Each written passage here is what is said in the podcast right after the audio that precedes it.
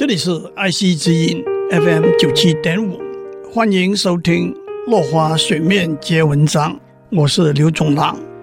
盖茨 （Bill Gates） 是美国微软公司的创办人。他高中毕业之后，以优异的成绩进入哈佛大学，可是练了两年就辍学创业去了。他是全世界排名第一的巨富。也往往被称为有史以来最有名的中辍生。让我们继续盖茨在哈佛毕业典礼上的演讲。我们要建立一个有创意的资本主义制度，让更多的人可以赚钱养活家人。我们也要向全世界的政府施压，要求他们把纳税人的钱花在更符合纳税人的价值观的地方。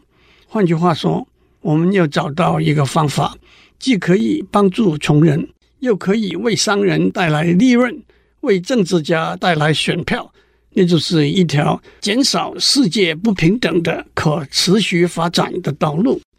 改变是一件复杂度非常高的事情，要把关心转变为行动，我们要看到问题，找到解决的方案，和让大家知道成果和后果。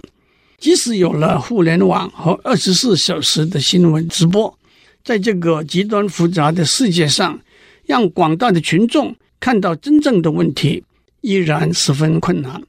举个例来说，媒体会不成比例的报告一个意外事件的伤亡人数，却忽略了数以几百万计的可以预防的死亡。在这个复杂的世界里头，要找到解决问题的方案。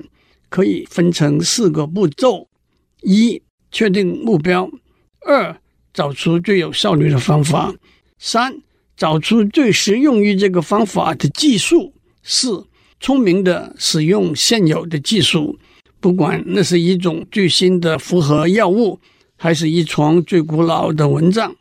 发现了问题和找到解决方案之后，最后一步就是评估工作的结果。把成功或者失败的经验传播开来，让其他的人从你的努力中有所收获。例如，你的项目为几百万儿童接种了疫苗，儿童死亡的数目下降了多少？更要用这些数字来激励其他人参加你的项目。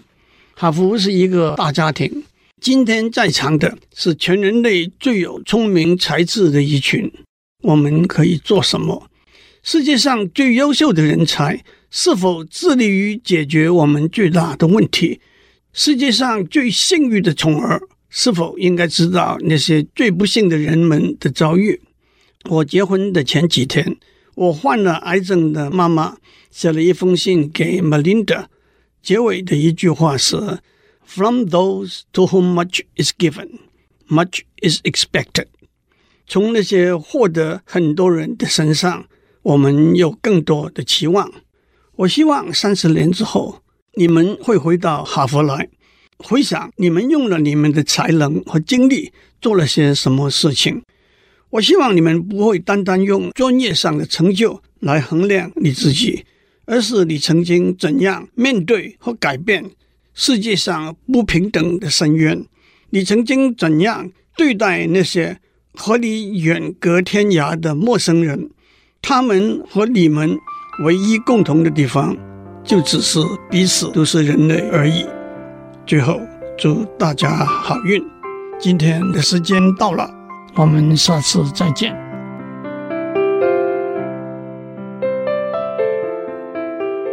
以上内容由台达电子文教基金会赞助播出。